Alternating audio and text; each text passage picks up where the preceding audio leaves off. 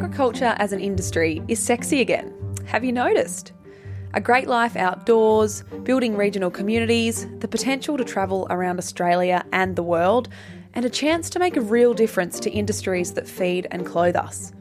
Welcome to The Yarn. It's a podcast for the Australian wool industry. I'm Ellie Bigwood. A living example of just how exciting agriculture can be as a career is Dr. Michylla Seal, who lives an incredible double life between the great southern region of Western Australia and the Falkland Islands off the coast of South America, where she runs an extensive artificial insemination program, breeding merino genetics into their local sheep industry. More recently, Dr. Seal has been presenting AWI's Ramping Up Repro workshops on behalf of Western Australia's state network, The Sheep's Back, and Ramping Up Repro, of course, is a practical workshop to assist with best practice RAM preparation on commercial properties, helping wool growers manage their RAM teams with confidence prior to joining.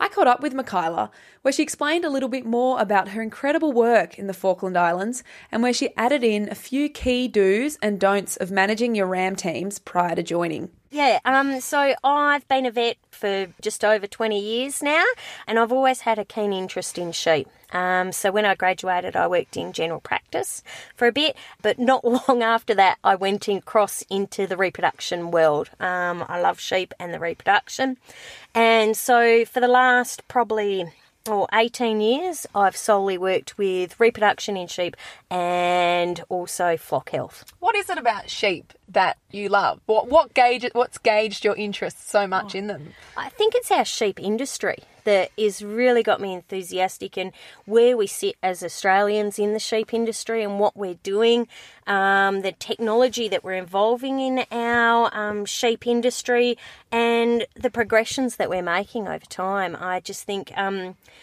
yeah, I and the animals are great. The personalities of the rams we have in our shed for semen collection, and the ewes that we have come in that we're um, collecting embryos out. Oh, I just yeah get a lot of enjoyment out of them, and also the guys that that are breeding these sheep um, and their passion about the sheep industry as well. Yeah, it's contagious. So, speaking about technologies, sheep reproduction technologies is your bread and butter. And you've actually done some really interesting artificial breeding in the Falkland Islands and had some experience in South America. Yeah, so I've been going down to the Falkland Islands for quite a few years now. Um, I think 18. It's hard to remember, it's been a while. So I've got long standing relationships and, and friends and that down there um, now, and I've actually really missed it this year. My first time in a long time of not travelling down to the Falklands. Um, and uh, the work down there is involving Australian genetics, uh, mainly merino based, but there has been some Dohne and some SAMM and some Texel genetics go down there and some Afrino genetics over the years. But now it's mainly merino genetics that um, semen that has been going down there artificially inseminating ewes annually down there for their programs. So, what is it like in the Falkland Islands? Like, what do their merinos and their sheep breeds need for that particular region?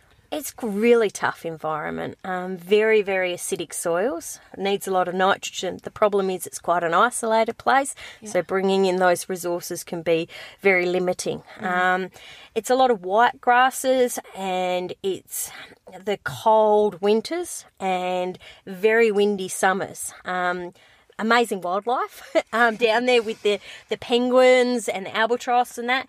And but the it's mainly a wool wool based country and it can be very harsh environment at times. They run it probably at half a DSE if yeah, that right. has some wow. yeah, yeah. So would you say the environment's the biggest like production limiting factor? Oh, 100%. 100%. Yeah. Um, the isolation and the um, the harsh environment really do limit things.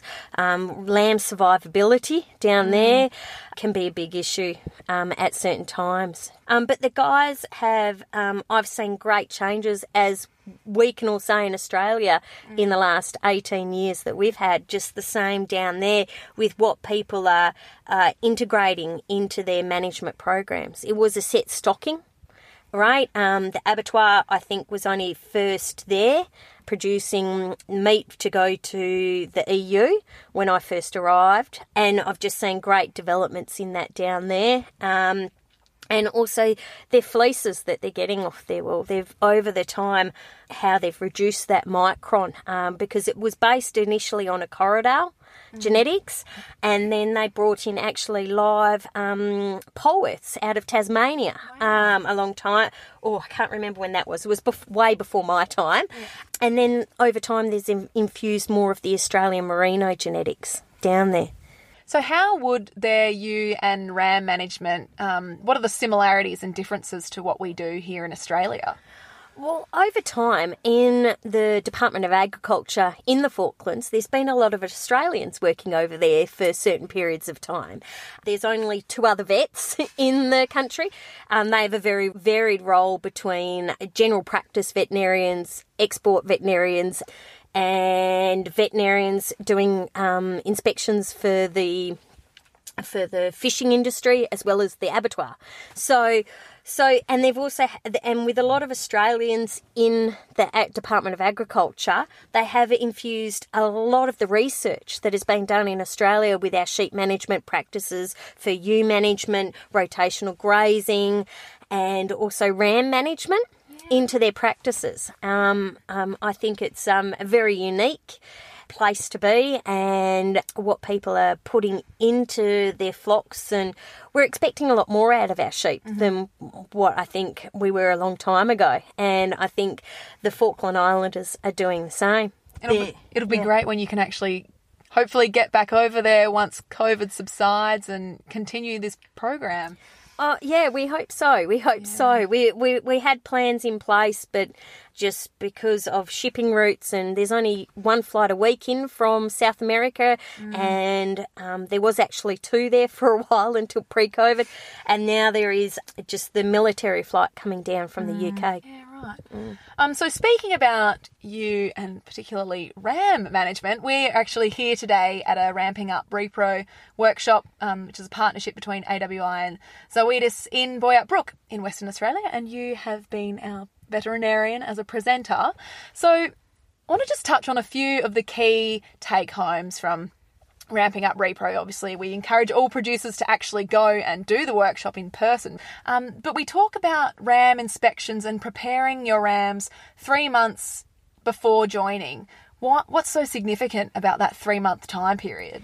Well, the main thing is the time for the ram to produce semen, the time it goes from a single cell to semen being available to be ejaculated, it takes 42 days, right? So we need to have 42 days of no stress, no interruption to, to make sure that our rams are ready to go. The other factor is by giving three months in advance to joining, if there's any issues, it gives us time to correct it. Possibly the rams aren't quite at the right condition score that we need to. It gives us time to do that. It gives us time to do treatments such as vaccination boosters, um, drenching, um, shearing, lice treatments well in advance of of having to that spermatogenesis cycle. It's so that we've got that time for Rams to be ready to be the elite athlete they need to be in that joining period.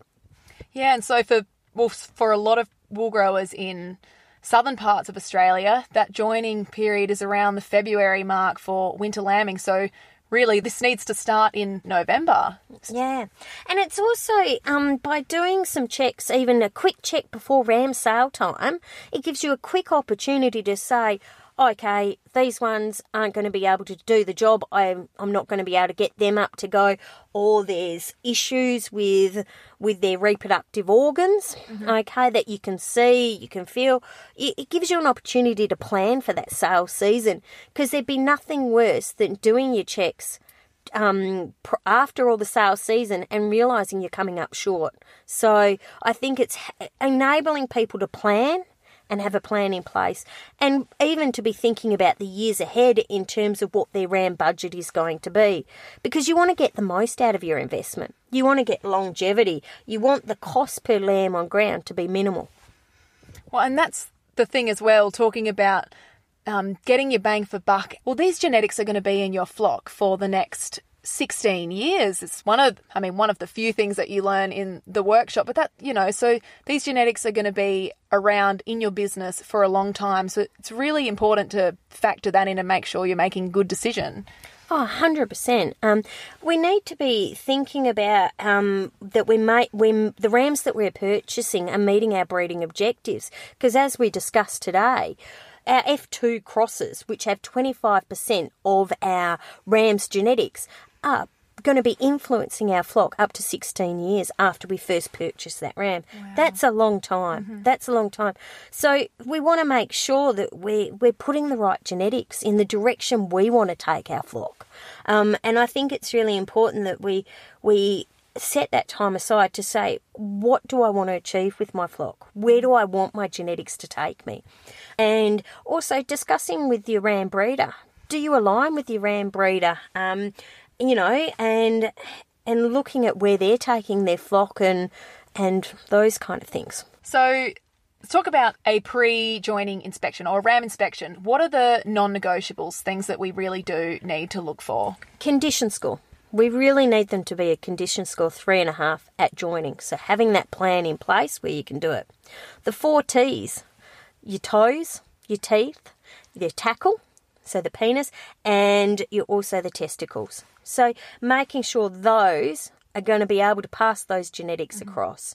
So they would be my ones that would be non negotiable. Mm-hmm. Okay. So, what are the implications of realizing you have a ram that's not going to be able to pass on his genetics effectively?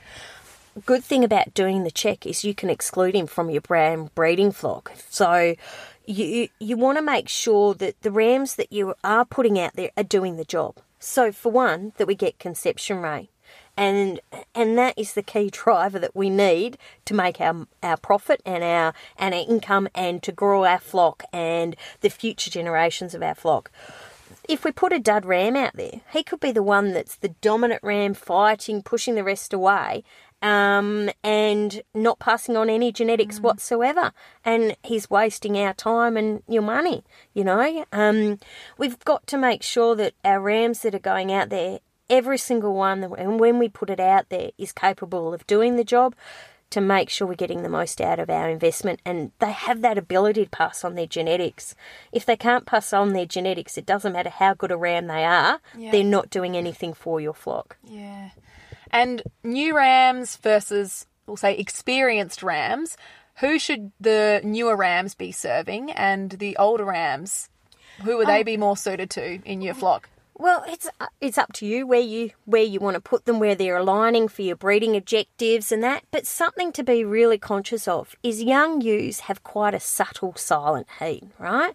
And Young rams aren't that experienced at picking that up as your older rams, so maybe it's a consideration that if you've got really young rams that are going out, you maybe put them with ewes that are a bit older, and maybe your really young ewes that are going to have that really subtle heat um, putting rams that possibly have um, at least, you know, done one breeding season. They know what their job is, essentially, and they're a bit more experienced at detecting those subtle short heats in those, those maiden ewes. And then when you've got the young rams and well the younger rams and the young ewes together as well, you're still getting, you know, the best genetics, like the newest genetics in your flock together as well. Absolutely. And we're seeing more and more people wanting to join ewe lambs. Mm-hmm. And you can have issues by putting ewe lambs with really young rams. Mm-hmm. They just they just we're putting inexperience with inexperience, which isn't always the best combination. No. I mean, are we speaking about sheep or are we speaking about humans? yeah. Um, we'll leave it at that. Michylla, thanks for being on the yarn and thank you for that very practical advice on how we how we can optimize our rams. No, thanks for having me on today, Ellie. Dr. Michylla Seal there at the Ramping Up Repro workshop recently in Boyup Brook, and before that, talking about her work in the Falkland Islands. If you're interested in attending a Ramping Up Repro workshop, or a Winning with Weaners workshop, head to wool.com forward slash people. And under the education and leadership page, there is information on all the available practical workshops that are on offer. Or, of course, get in touch with your state network for more information.